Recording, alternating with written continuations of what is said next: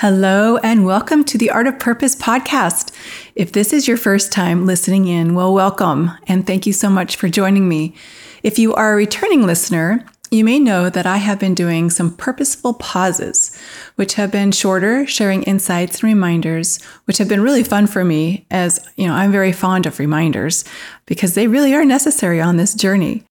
I wanted to share with you that lately I have been in the midst of a program I'm offering called the Summer of Purpose, which really isn't only about summer, it's about life. And I have been very blessed to have some lovely inspirational conversations with several awesome women around creating more balance in our lives, using community support, and learning from others on how to prioritize ourselves, set intentions, especially focusing in on physical wellness, emotional well being, spiritual growth, and creative experimentation. I hope that you enjoy these episodes as much as I had in conversing with these wonderful women. They are full of wonderful information and tools to assist us on this journey of life. Be curious.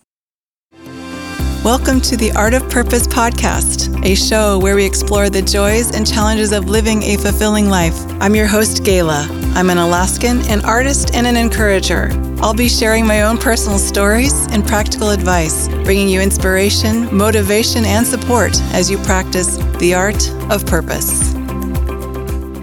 Well, hi, Leah. Thank you so much for joining me today. Gayla. Uh, I always love talking with you. Thanks for having me. Well, likewise. Um, yes, it's uh, it's an honor to have you part of the uh, Summer of Purpose speaker series and sharing um, all the wealth of goodness and love and open heartedness that you have with us. Um, I'm excited to share with everybody and um, and I'll always glean uh, what I, you know, what I can or what I do from you as well. So I'm excited for our conversation today. Um, so let's, yeah. yeah, yeah, let's dive in. I was telling, you know, as we were speaking just before the call, I was saying our conversations always end up being this like unfolding of surprise and richness. And it's like there's an there's intention, and then there's also this just like the delight of unfoldment. And so I have been looking forward to this and I'm so honored that you invited me. So thank you again. Thank you. Um, so let's just start with tell us a little bit about you and um, what your background is and what got you started in what you're doing. Yes. Um, so I was reflecting on that question and thinking one thing that I wanted to share with this audience, it occurred to me that along the way, like throughout life, I've always had many interests. And um, there has been a lot of messaging, and I think there is a lot of messaging about how you need to pick one thing, about, you know, being a jack of all trades and a master of none. And those sort of criticisms and judgments were often like loomed like these shadows in my consciousness for a while. Um, but not so much so that they completely eclipsed like my own curiosity and drive and desire and um, and so what I wanted to say was that it, there were so many things and like how I ended up here today. I mean, one of the things I thought of was like as a child, I love to spend time by myself in my room watching the dust motes float through the sunshine. And like just, just like i don't i was what you would call like spacing out. And um, and i want to share a, a tool at the end of this conversation that you know years later like decades later from being decades away from being that child who was like daydreaming spacing out in her room um, you know, I learned through series of trainings that there are actually like techniques like meditation techniques. And that was what i was doing innately as a child. And like things like that um, are essential to well-being.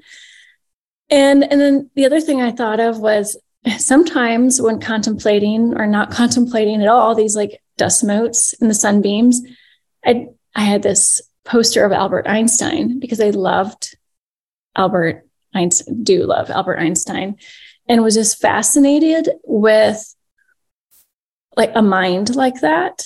And I, to me, he was a great humanitarian too. And I was just, I don't know why, just so as a child, even obsessed with what made certain people just flower into the, mm-hmm. like, into this genius and into this creative genius. And I, that was a thread that I always stuck with, like just having a curiosity about um, this, this greatness that, that flowered within people. And particularly like creative genius that also had this touch to me of um, like a humanitarian or a spiritual or even mystical quality. And then what seems like a long way from that, I, long story short, went to law school. And little side road, little side road. And, um, and did not feel like I was like flourishing there. I was challenged and it was satisfying in some ways, and in other ways, like was was a sort of um, pressure cooker. I see it like as a time of alchemy now, where um, from that pressure, I think was born this desire to know what it was to flourish. And I had thought that like higher education would do it. And then I understood after that, like what I was really in search of was wisdom. Like how to live a good life. Like what does that mean? What actually is it that allows like the human spirit to awaken and flower? Um i had yeah there were some like difficult times there but there was also some very spiritual times like a was um an awakening time and made me think more deeply about what i wanted to do with my life and so through my own searching, um, through coaching, through meditation, through all sorts of trainings after law school, and when I was beginning to work as a lawyer too, I had decided that I wanted to be an artist. And I decided that I wanted that path to be not only about making art, but to be like a soul making journey first and foremost, and to see what art like flowed from that soul making process. Um, and I wanted to make a life and a living and money doing that too. I wanted to fold it all into one. And when I looked around for where can I go to school for this? Who who can I study with? There there might have been people to study with, like, but I didn't see any one place that like wrapped up all of these seemingly disparate but not areas of interest and passions of mine. Um, and though meditation was really helpful in learning to trust myself more, all the movement I was doing from running, swimming to Pilates, yoga, that was very helpful. Um, and then Martha Beck, like one of the OGs for life coaching, following her work, reading all sorts of psychology, sort of like all of these where I started to gather in from all of these places. The sort of the the wisdom tradition that I had been mm-hmm. seeking. So that's that's kind that's, of background.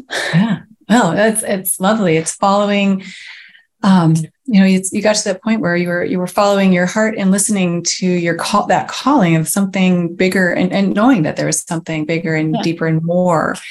And um, and then the education, right? I mean, that's that's the piece of it is like um, a lot of times we can just sit in that feeling the lack of something, and yet you know this is that you know having that um, space to research and go out and learn and try be curious attempt new things see what fits and what works and what resonates and um, and what doesn't you know? And so those are um, that's that that journey of of growing and learning and and taking in new things and finding what speaks to you and and and along the way finding your path you know and um, listening and learning how to listen Yes. Yeah. I think like present being present with yourself and honoring honoring your own intuition, honoring your own wisdom. Um, and that was definitely a paradigm shift to go from being like the sort of traditional education system student, you receive, you consume, you take what's given to you, you conform to instead like, yeah, I don't know, soul on fire, be like excited and hungry for life, be questioning. You know, it's even places that say they are teaching critical thinking to be like, is it truly like to question, is it truly teaching me critical thinking if then I'm also being told I can't think outside of these bounds or my thoughts aren't valid unless they're footnoted? Right. Which are yes. not my thoughts, and actually. right. Yeah. Is continuing to um, look at um, the all the boxes that um, even within these organizations or these are the different things that we're educating ourselves in and whatever uh, field or mode um, from physical to mental health or you know whatever they, they are is watching to see if there are are still boxes placed within those uh, places of um, limiting uh, a belief or putting a you know drawing a line in the sand so to you know so to speak um, of being able to really listen to what what uh, what maybe feels right or you know is true to you you know and and or having your own beliefs around that you know it's like that really um you know we're coming back into our um, the emotional well-being of things of coming into really listening to ourselves more mm-hmm. trusting you know and that's and that i think is the practice because we are not um, supported and um, until you know i think there's more and more now however um, the culture has not been supportive of you know what do you think? How do you feel? You know this is it's more about this is how you think and this is how you feel. And um, i think that's caused a lot of our emotional unrest um, is just the disconnection with ourselves. Yes. And you know you, you like make a great point about how many times like or, or how many times have we experienced someone being present with us and listening and being with us where we could feel the assumption that they felt there was wisdom within us that they felt there was truth within us that what we had to say you know our ideas or our feelings were valuable and that there was like beauty within us, that there was like meaning to be made, that there was intelligence. And I think that um, that can happen and it does happen. And I think, you know, like what I want to stand for is that it happens more and more um, because it's that like presence with ourselves, like in practicing that presence with ourselves. Yes um, it's such a different paradigm than like what's wrong with me what do i need to do in order to get to a place where i'm okay like instead presence with hmm what am i experiencing being curious about that. And again beginning with the assumption that there's something beautiful there there's something wise there there's life there there's there's intelligence. And like that we can do that with ourselves we can do that with other people. And that's like the flip the opposite of pathologizing which is like what's wrong with me? Why haven't i yet how can i get to a place where i can which then like assume like that immediately assumes that we don't have answers within mm-hmm. which goes back to your original question and like when i say like or your original statement about you know how, how do we navigate this world where we have so much information and we could be looking out all the time and there's so much there's so much that is amazing about that and what is the relationship though between that and then also centering within our own wisdom? And first of all actually believing that we have that that we can be a mm-hmm. source of that. And you know and for creatives and artists to be like why not me? Why can't like these amazing creations and ideas come from me as well? And again it's the relationship balancing that with learning craft gaining knowledge being curious and exploring and learning about the world and others. Yeah. It's uh it's a it's a minefield. But, but, but, it, but, you know there's that there's that uh, there's that thought process that can um, you know where the fear comes in right? And so i think that's you know that's that piece of really paying attention and learning learning and doing the practice of um, watching what how we're thinking and what how we're speaking and the words that we use um, that create these limiting beliefs. Um, because I think, like you know, what you're saying is that um, the emotional uh, component of, is a lot tied to what's going on in our heads and what we're thinking, and um, and that when we're creating all these roadblocks for ourselves um, or limiting beliefs, um, you know, and that's an understanding that those are just thoughts, yeah. and that we can choose different thoughts, and um, and you know, like why not? Why can't I? You know, or you know, and who am I not to? Um, yeah, yeah, yeah, absolutely. And you know, I think um, exactly to your point there, like having an awareness of what we're thinking and what we're feeling, you know, and like scientifically speaking, there's a difference between feeling and emotion. But I'm, for our purposes here, I might use them interchangeably. Um, but having an awareness of that and also having an awareness of like how thinking, how certain neural connections in our brain, certain ideas and thoughts create these little packets of chemicals that give us these physical sensations in our body.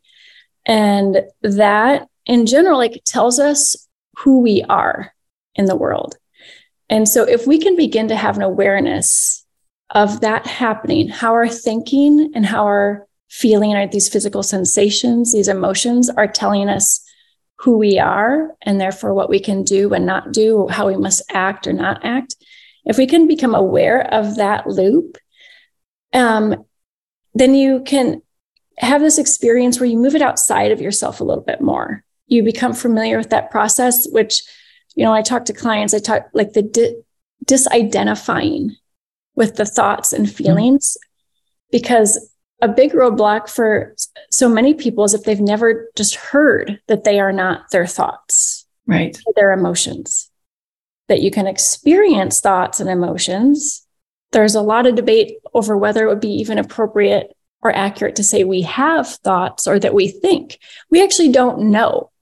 That's how little we know of, about like this miraculous me- mechanism that is our mind, body, and that that entire connection. Is I mean, it's like, just like a cosmological miracle and phenomenon. So, but to take like thoughts and beliefs that constantly are telling us who we are, what our identity is, and to be able to move it outside and see them as options, as choices.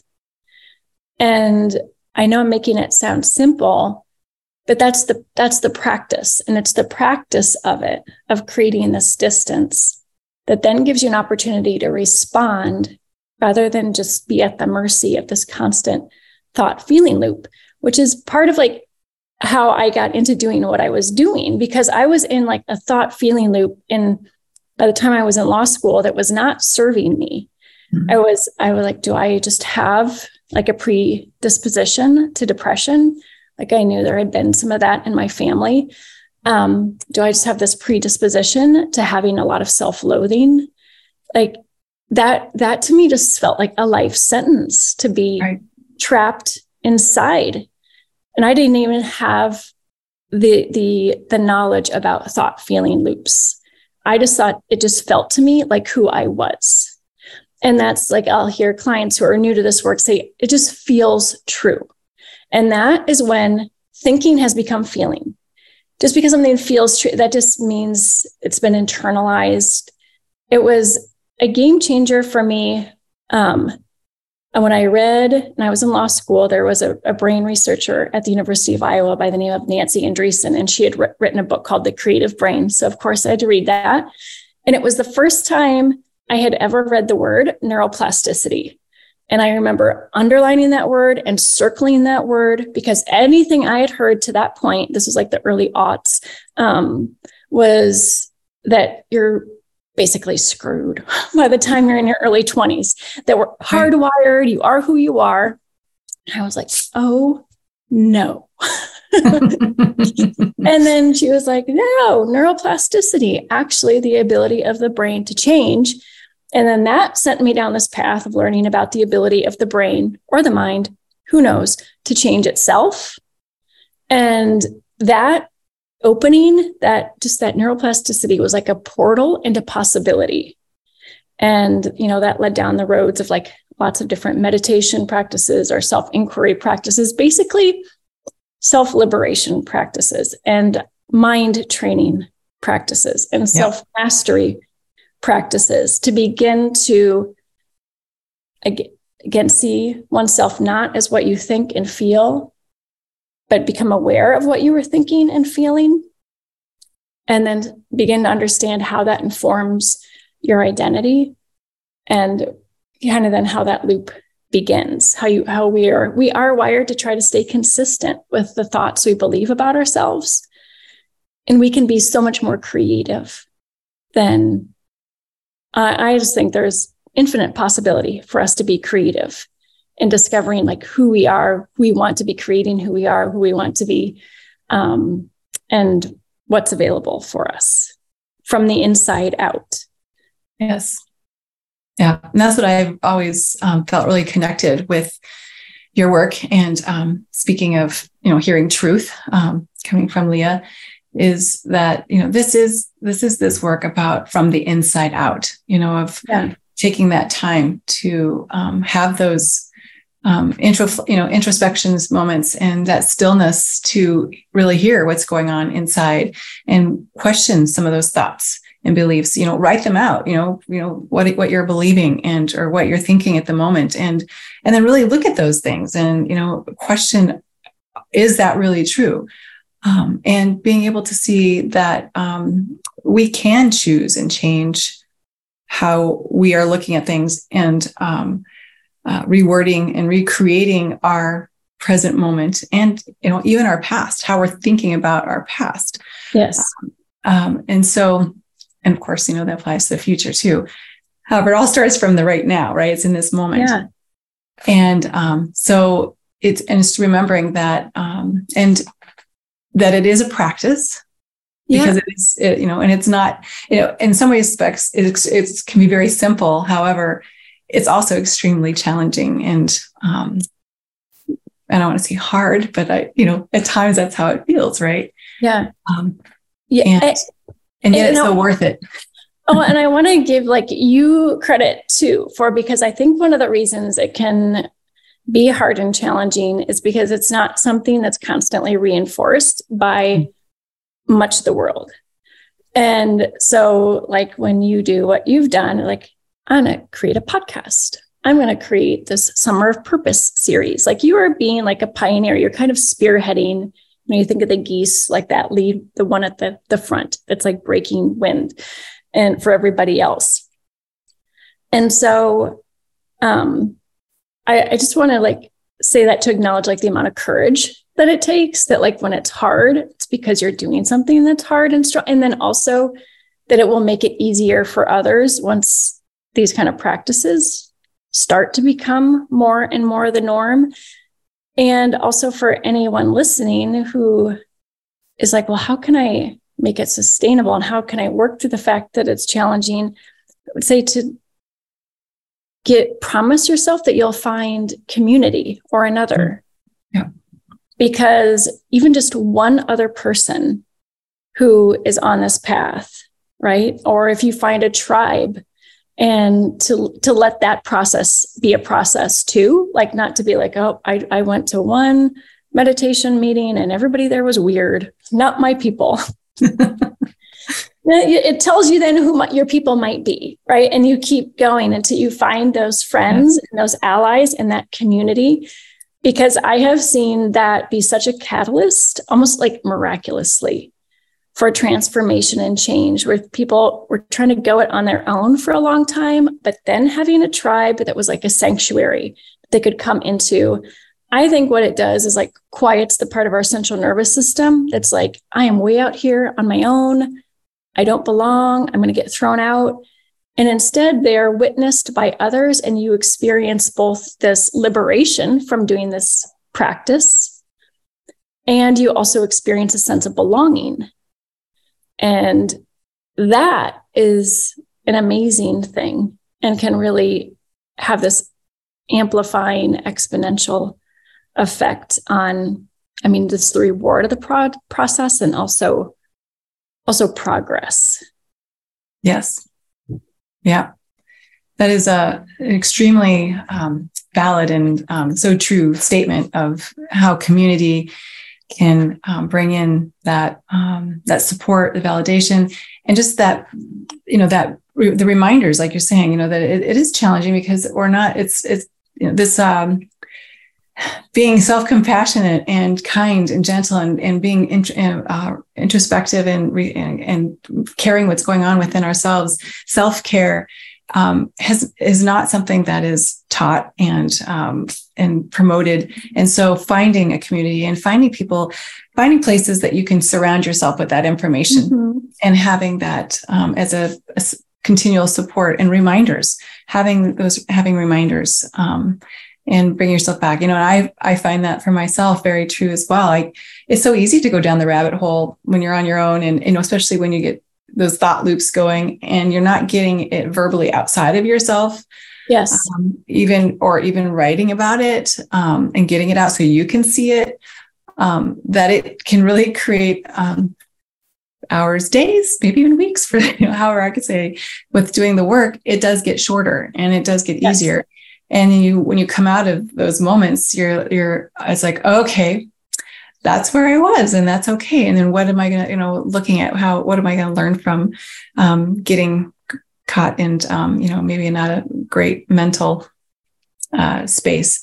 Um, and using that as information and not as another place to be hard on ourselves and berate ourselves because um, we're not good enough or we're not we don't have this down or we're not perfect or yeah all the labels that we want to put on things yeah and i was like you know I, I would be hesitant to ever say there's a silver bullet for something. And so this is not a silver bullet, but this is really, I can't overemphasize how important this, what I'm going to say next is to the process. Um, curiosity, like an energy, an attitude, an orientation of curiosity. I mean, it's such a close companion to then it makes kindness more accessible. It makes compassion towards self and others more accessible. But if you start to, if you kind of have a commitment from the beginning, like what, how does curiosity approach this? Like what's going on in my brain? I like to tell people that, um, you know, what's happening for them to take it out of the realm of some sort of spiritual or character deflect, defect or flaw, and instead to be like, this is neurobiology. This is my brain working. This is millennia upon millennia of evolution that I am working with here. It's no small task. And so and and also and so curiosity is is not just like this all this like nice soft whimsical approach there's also now i mean there's plenty of thousands of years of wisdom traditions that have espoused like curiosity being the path towards mastery. Um, and now, too, we have advan- enough advances in neuroscience to where we can actually see states like curiosity, not like, but states of curiosity in the brain and states of playfulness in the brain are when our brains are most plastic. That means when we are curious, when we are playful, that is actually when we're able to most change our brains, literally rewire them. So when we are most curious and most playful, that is literally when we are most able to change our lives from the inside out. Because when we change our brains, we change our external reality. Mm-hmm.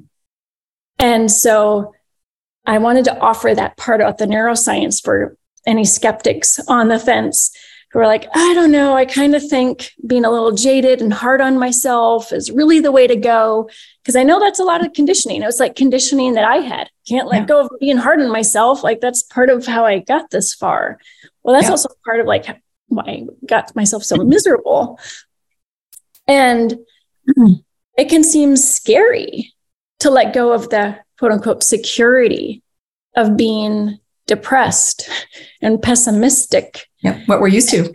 right. And, and instead embrace curiosity um, and playfulness. And so, again, it's backed up by the neuroscience. Like that's actually when we change. And also, curiosity and playfulness. Also, it's not just sticking your head in the sand, but those are also the states in which we are most creative, which has been shown in the neuroscience as well. When we are curious and we are playful, they, we have access to the areas of the brain. Literally, they can see blood flow going to the areas of the brain where, like the prefrontal cortex, areas of higher executive functioning, also like the imaginal mind, long term memory. Mm-hmm. So we can access our whole life's experience to look at the problem in front of us or the opportunity in front of us. Whereas when we're closed down into a survival fight or flight mode, which is what happens when we're critical of ourselves or we feel threatened because we're in a critical environment, biologically, just neurobiologically, blood will not go to those higher functioning places in the mm-hmm. brain. It will just go to our immediate survival and it'll be very self interested and very short term. So it is really in our interest, our best interest, our highest intelligence, our um, it promotes our highest creativity. And I think for the, the planet and our species and other species as well to cultivate states of curiosity and playfulness. And it's also nice. oh, it feels so much better. Yes, it's so much more fun. yes yeah. Um, that um, that's very true, and then that's that ties in. Um, I had mentioned um, on our kickoff, um, Dr. Joe Dispenza, because um, he yeah. does has done a lot of work around that, and just that um, when we're bringing in affirmations or th- mantras or things that we're wanting to retrain, reshape in our our minds or in our beliefs, is to bring in that space of gratitude, yeah. which is you know tied into that you know, you know place of and, and sometimes i feel like gratitude is a place um, if people don't feel playful or curious you know they just don't can't get there you know it's like start with that space of gratitude because hopefully all of us have some little thing you know whether or not it's like taking a breath right now you know being grateful for that moment um, to much bigger things and being able to then access that space then it then um, getting into space of curiosity and playfulness and just bringing in that um, uh, you know the, the higher emotions the higher frequency emotions and feelings um, that as you said those are where change happens and that's where things yeah. open up and um, you said it so very well explained it beautifully of how that all works and um, and it and that is that practice of paying attention to creating more spaces of that for ourselves yeah. Um, so that we can um, go there and access that and that it is it you know i because this is something that i've been playing with myself um, a lot because i um, have a tendency to get hard on myself and berate myself. And um, and at some point you know i'm i'm getting better about seeing it and watching it and then not going you know what? That it's it's a choice to choose. You know what? I i am tired of suffering. I am tired of feeling this way and choosing choosing a different way. Yeah. Um, and uh, so that it's just that it's those little steps. It's that practice of doing a little bit at a time, researching about it, understanding how it works, um, and allowing yourself to be more curious about it because it's not just because um, someone said something once, you know, kind of thing. Is really understanding it a little bit deeper helps it make more sense. To okay, yes, I want to give that a I want to give that a whirl. yeah. Yes. Yeah. And in like you, like one thing that I'm hearing what you're saying that is so important. And so I just like want to draw it out and make it like, because you're, you're, you're talking about a very powerful tool to, and you, and you started to say this before too, in another time, and I wanted to touch on it. Um, because it's an easy thing for people to grab onto and to take away is to think about the power of state, like physiological state and changing your state because we started to talk about like the thought feeling loop and you know and as you were saying one can go down that road of starting to be hard on oneself And that's a particular physiological state of being. And when we're in that physiological state of being, and I'll talk to clients when they're in that physiological state of being, and I won't, while they're still in that state, be able to talk them out of it. And they get really frustrated and sad and angry with themselves because they can't talk themselves out of it. And that to me, like, that was something I was obsessed with figuring out because that was for so long, like the prison I felt I lived in was that I would get into this state where I felt so hard. And I'm like, why can't I think better? Why mm-hmm. can't I think better? But I just, it was, I wanted to, but the more I wanted to, but couldn't, then it was just feeding into the negativity. Right. right. Now I know that there is a term for that called state dependent learning. So when you're in a particular state, then you are just able to think, access thoughts, emotions, energy that are equal to that state. Mm-hmm.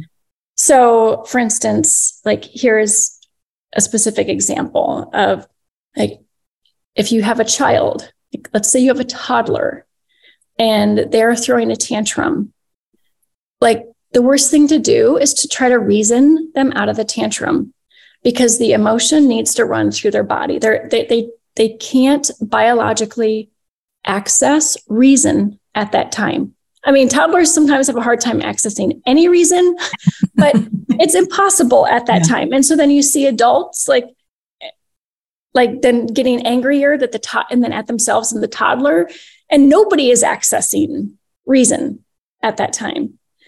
And so it's like these times ourselves when we feel these like more toddler like states come, we're like, I know better. I know better. Why don't I do better? Right. It's to understand you're not going to reason your way out of this. Like, and so to breathe and be aware. And then also something, um, I've done a podcast episode on this and I've talked to clients about it, like energy first. Mm. To sometimes think about dropping language, dropping intellect, and instead shifting how can you shift energy? And maybe it's being out in nature. Maybe it's something like, I will go to bed and get a good night's sleep. And tomorrow I'll be in a better state. Maybe it is talking to somebody that you trust, but starting to like really become aware, knowing yourself for what things are effective state changers for you. You know, is it like, do you have a funny friend or is it funny movies? Um, for me, well, and for a lot of my clients, when I was just being alone, just being absolutely alone for a while, um, making art, whatever, like just knowing what it is for you. But sometimes having that sort of destination first of, okay, how can I shift my state? Oh, physical movement, exercise yeah. is an amazing way to change state. And once you change state, then you can be like, okay, in this state, what story do I want to tell? And, and how can I reflect on that painful experience? Because it's that that equation of like pain plus reflection equals like growth and progress. And like that's like that's the way we can then like ask ourselves, how did I evolve today? And so we don't have to be perfect about never having these down moments or tantrums or even like down weeks, but we can instead be curious and be like, what was going on there? And um, tools that are evidence based tools like third person distancing, which essentially sounds like this I would say, Leah, you seem like you're really scared and angry right now. What's going on, sweetheart? What's going on? Because Leah is experiencing a lot of fear. Like Leah's legs are shaking, her head feels like it's going to fly off. like, and and it is, again, an evidence based tool that that third person distancing that moves you just, it creeps you back into the realm of out of control, being completely overwhelmed by hard emotions, and back into like calmer, more, more agency with your responses. Yeah. That come back to it's good to talk to yourself out loud. It is. No, absolutely. I've had other another some other coaches that talk talk out loud to yourself, you know, and it's like, but however, you know, explaining it in that way, it's very um, makes a lot of sense um, to take it outside of ourselves to yeah. be able to see it differently. Um, yeah. And it also comes back to um, being reminded of that space of accepting where we are. Um, whether, you know, because being yeah. in the moment, you know, and in the moment, if we're not feeling good or we have, um, we're being hard on ourselves or whatever, we can't break that cycle, you know, you know, okay, what can I do? You know, and, and doing the practice of learning what it is for us so that we kind of we can pull on those tools when we get into that space we go okay i know i need to go for a walk right now or i need to go have some quiet time or whatever that is um, and have that all be okay you know it's like that coming back to this is just information this is you know to be yeah. curious about it it's information and this too will pass. Yes. And, yeah and you're like reading my mind with that and that's okay because that's like like another tool to like that's a specific tool to be like to when you label to be like leah you are feeling so angry mm-hmm. right now and that's okay. And right. or leah you are feeling so insecure right now and that's okay. That's okay. And again sometimes people get afraid that that is acceptance is like resignation and that you're never going to move but it's actually um, what's called in psychology the paradox of change. That the first requirement to change is acceptance of what is. Yeah. Yeah. And and sometimes people are surprised to hear me say that because I think of myself as like uh like a possibility, standing for possibility and even standing for making the impossible possible. Right. But it's that paradox, and it's that paradox of how you do that. You're like, right. okay, and here's where we are right now. And where are we? Like, what's the vision? Right. Acceptance of the present moment with where you are in that moment. It's not a yeah. surrender and acceptance of, okay, my life is a mess right now. It's acceptance yeah. of this is how I feel right now. Yeah. And surrendering to that moment. And all right, now how to you know and then and when you're talking out, out loud to yourself too and saying that's okay it's you're giving yourself permission to yeah. you know and without with and learning to trust that from your inst from you and not needing anyone else to give you permission to do feel you know be validated or whatever it's it's coming back to um, listening and trusting yourself and knowing that you have your back. Yes. Yeah. And and that like you love yourself so much you're willing yes. to allow yourself like difficult emotions. Yes. And and i want to be really clear too so um there's no like so no one listening is like oh does accepting mean then i accept my bad thoughts about myself? That's not what i mean. Right. like, but accepting that right now like what your emotional state is that will give you like more of the equanimity and the peace. That will give you more of a sense on of standing on this inner sacred stable ground where you can be like okay i get that this is where i am right now but that doesn't mean i need to feel this way forever. And i for sure don't need to accept this particular thought about myself. If right. That particular thought is causing you so much pain it's a lie and that, so I just wanted to be clear that when yeah. I say accept, it doesn't mean accept like any, you know, uncompassionate, unloving stories about yourself, but it means like accepting your humanity and that humans feel all things yes. and whatever whatever right. your experience is in that moment is valid and it's it's and and it's and coming back to being reminded about it's an energy state you yeah. know emotion is an energy and um, allowing that energy uh, gives it the chance to dissipate and move versus yeah. the stuffing and containing and holding it yeah yeah and and so like what goes along with this beautifully and you, you know when you're talking about energy state is to then think to have these tools on how to be with oneself with emotions that are challenging and then also how to create practices, spaces in your life to allow yourself to envision more of the states of what you want to have.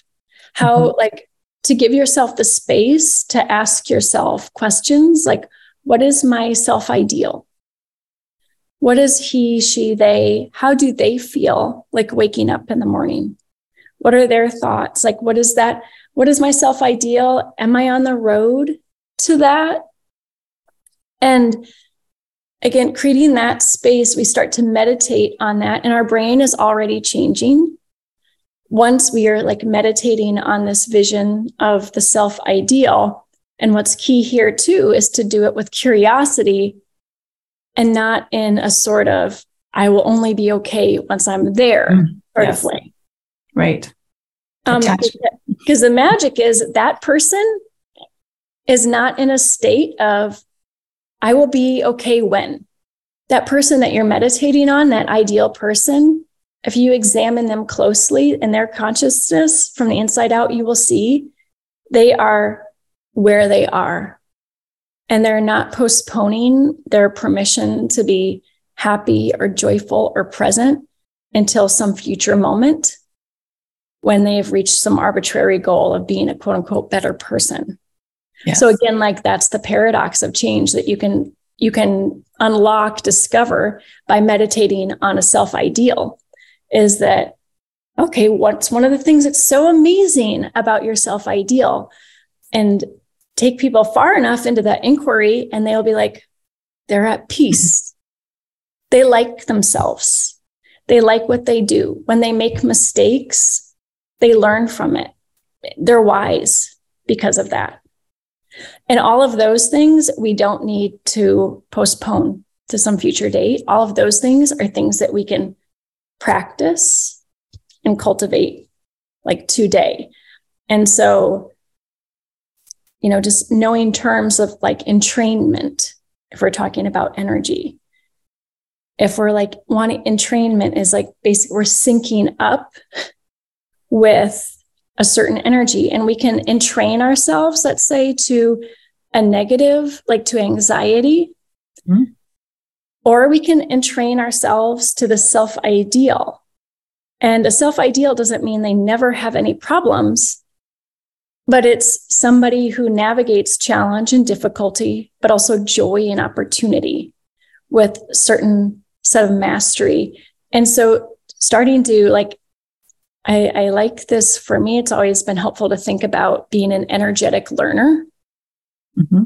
And whether that's mirror neurons or what's going on, but to think about, okay, who are the real people I know in my life that have certain kind of energies that I can entrain myself to, that I can just be like, how are they? How, how can I be?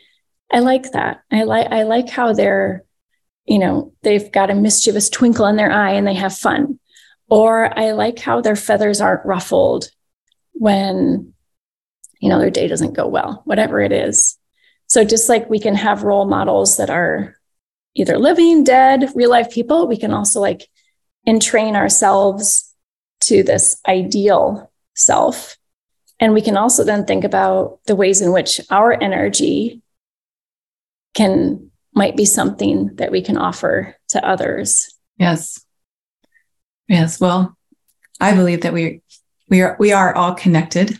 And so yeah. that whatever energy that we're embodying and carrying throughout the day, we are affecting not only just the people right next to us and around us, is you know, it's, it is going out there, you know, and so remembering at some level, remembering that yeah. the, we all are putting contributing to the pot and yeah. part of the you know the macro macrocosm you know so paying attention to our microcosm Yes. Yeah. I think that's like another way of being creative, right? And of of having an impact on the world is to truly think of yourself as having that kind of impact right. and power.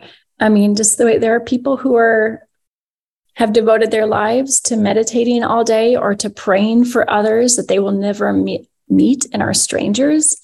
And I think a lot of the pressure that's happening in the world, the intensity, like there's this inflection point.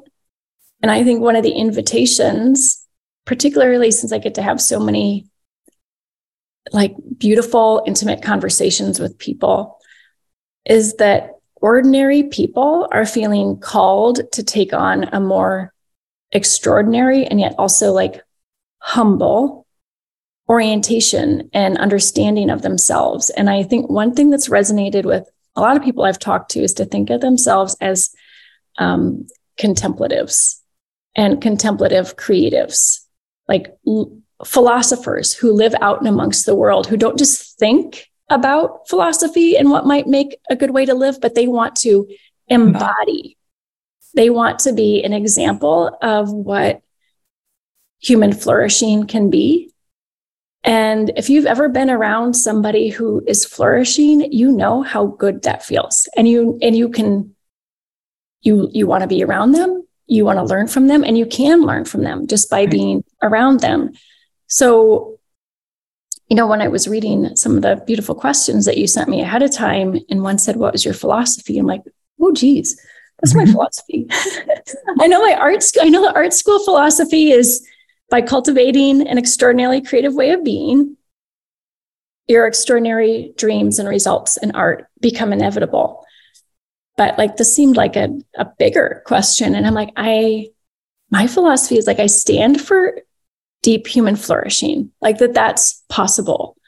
And that that, not to say that, not to overstate my role, like I, I know how enormous that is, but I think if I could like sum up what I want to do in life and be like, I want to stand for this in life. I want to stand for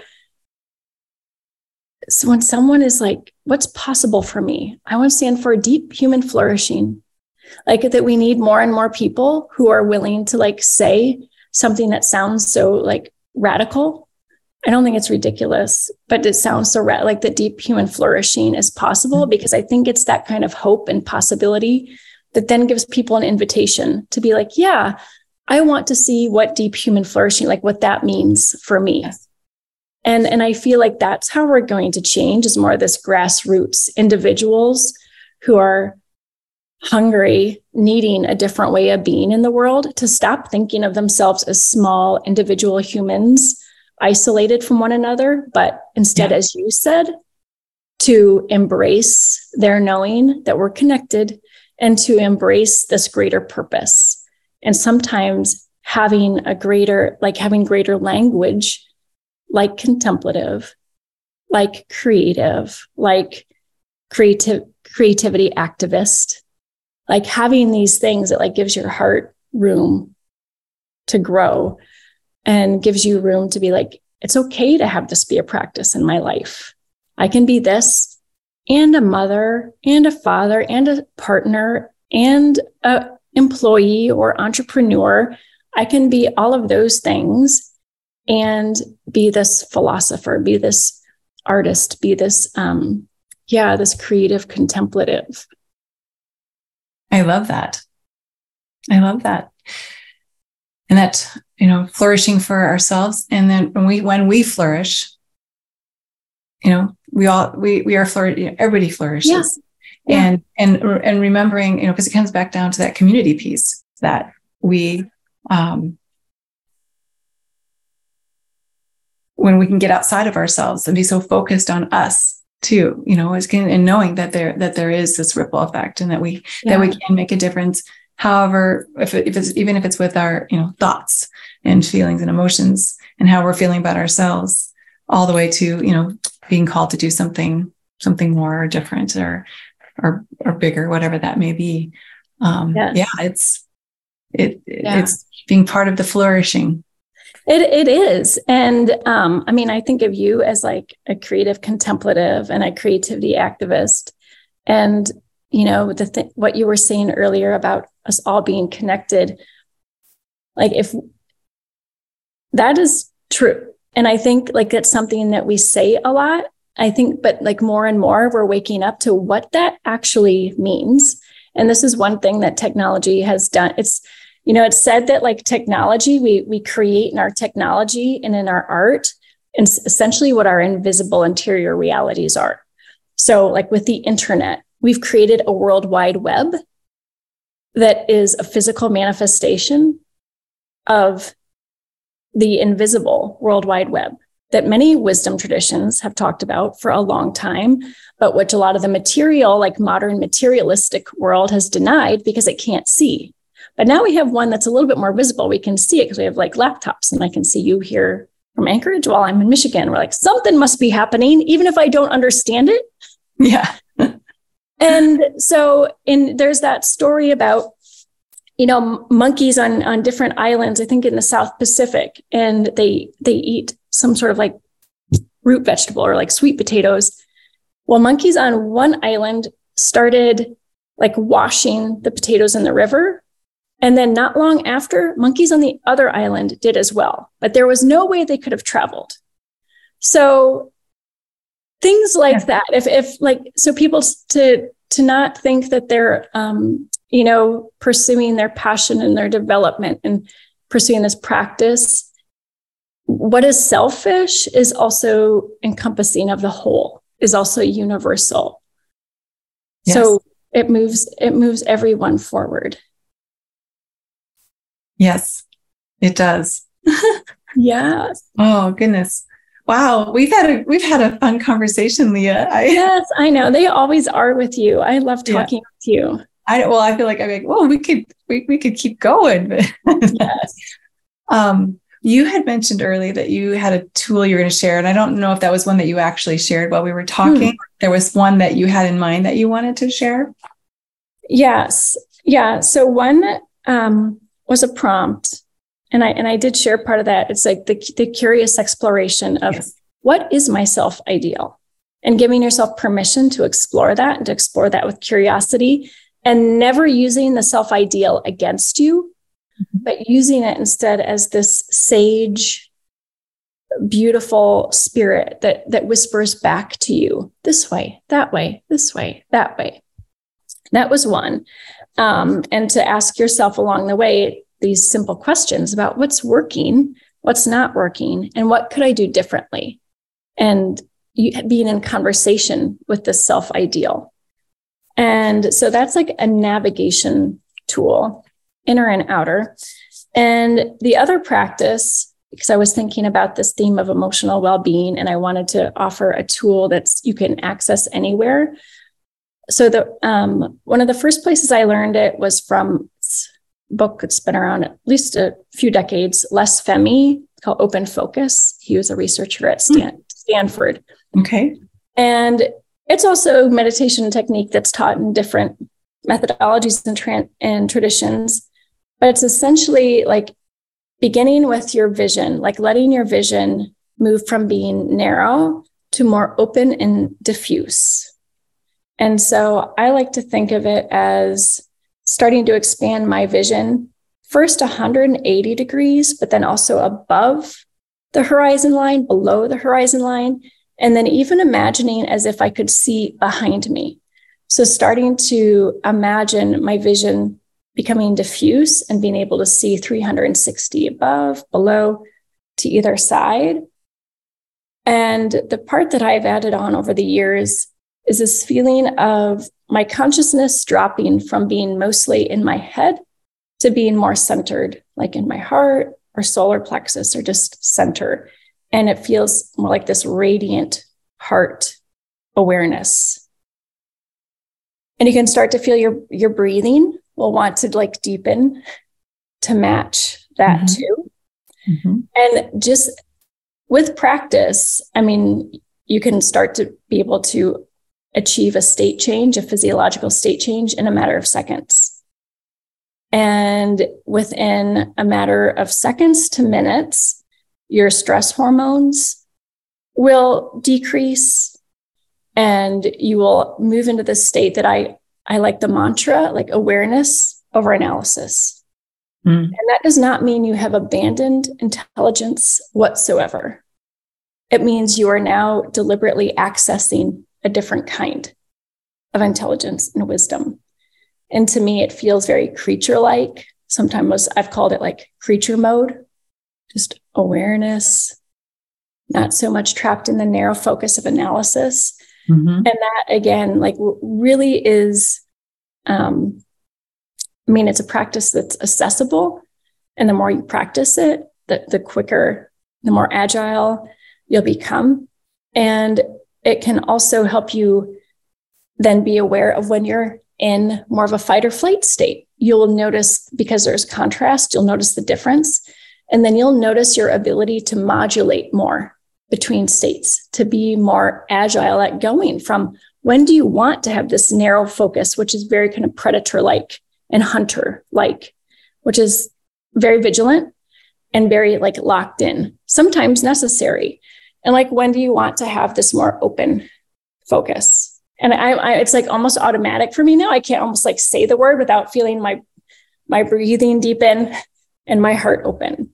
So um, that, that is so simple and so powerful. And that's an like one of the easiest, most effective ways you can begin to change your brain like that. Mm-hmm. You can begin to develop a stronger um, mind body connection and start to feel like, oh, I'm not at the whim of like my emotions or thinking or feeling. This is how I can access a different state. Right. And, and when you access a different state, you access different possibilities. The only thing we have control over, right there. Right. Right. And that is like when I learned them, like, why don't we learn this from kindergarten? Right. And I've taught it, I've taught it to children, children. they can, they can do it. And yeah. to have that just always available to yeah. you in your back yeah. pocket. And then the third, you know, and this is like a tool, but a practice is really to create, to make something in life, to like to create, whether it's like a meal or a painting, mm-hmm. a letter, a song or a poem on the back of an envelope that and that this is not just again another like whimsical warm fuzzy thought it's like from 20 years of doing this now like personally and then working with clients there's a wellspring of well-being that people experience when they make and when they create and to have permission to do that even if you don't think you're an artist i feel like that it's like finding a lung that you've been breathing with one lung your whole life and you're like, wait, there's two? like that much more oxygen. When people start to create, it's like there's there is joy, there's a life force that comes back online and it moves and affects every single part of their life. Even the most jaded skeptics I've had who have been like doctors, lawyers, executives who are like, first of all, I'm not creative. Second of all, that's silly. Third of all, I don't have time.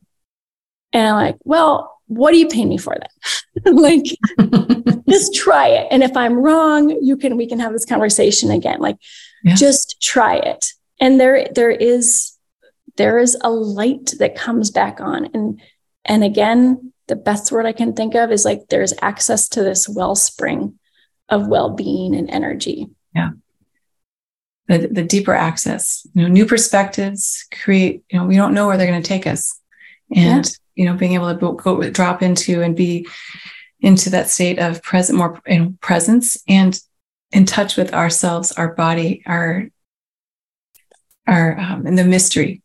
Yes. Yeah. Yeah. I think like when you make, you are, you open a vein like a river to the cosmos that creativity runs along and creativity carries this essence with it and you will feel like more like yourself and also like blissfully self forgetting. I love that. Yeah. I'm, I'm going to be um, doing a little a, a, a, little sharing on uh, creative experimentation down the road, and so this is like oh. Um, I, oh, I can't wait for that. Yeah. Well, it's it's all the you know what you're just talking about, being able to access and play, even if you think you're not an artist or you're not creative. You know, because as I you know we've talked about, we're we are all creative and yes. it just comes out and you know shows itself in different ways and we can take the labels off of what that is so yes yeah yes uh, well thank you so much for being with me here today oh, sharing and you. tell me tell us all about where we can find you um, so i have a website it's www.leahcb.com I have a podcast, but there are 217 episodes, and and I'm currently not creating new episodes, but there are there's plenty there. There's lots of people, good yes, yes. lots to dive into. And if you sign up for my newsletter, either on my website or you can also find me on Instagram. That's a good place. That's a great place actually to connect and play and talk. Uh, it's at Leah CB1, so at L E A H CB1. There are also links there um, in my bio to sign up for the newsletter because we, like through the newsletter, you will always have access to transcripts and podcasts and whatever happenings there are in the art school um, and in the art school community. So I love to connect with people that way. Yeah, great. And we'll we'll include um, all your connections. Um, oh, thank you. With in the video and elsewhere, so that you can be people can find you. Thank you. Oh, my goodness, just like that fly, the fly. You're just magnetic. Part of it. oh well, thank you so much for taking the time out of your your wonderful, beautiful, enriching summer that you're having, and um, I look forward to talking with you again soon and um, being able to share share all your your goodness. Oh, thank you, Gayla, and thank you to all your listeners for participating. It always makes the conversation, it yes. enriches the conversation just to know that there's um, a wider community. So I yeah, I really appreciate it. Yes. Thank you. Thank you very much. We'll we'll talk to you soon, Leah. Talk soon. Thank you for listening to the Art of Purpose podcast. I hope you found today's episode insightful and inspiring. If you enjoyed our time together, please take a moment to rate and review this show on your favorite podcast platform. Your feedback helps us reach more people and spread the message of personal growth and self discovery. Also, be sure to subscribe so you never miss an episode. And for more daily inspiration, follow me on Instagram. My handle is at Gayla Designs. That's G A Y L A Designs or go to gayladesigns.com and subscribe to my email list. Thank you for being a part of this community. I look forward to sharing more insights and encouragement with you on the next episode of the Art of Purpose podcast.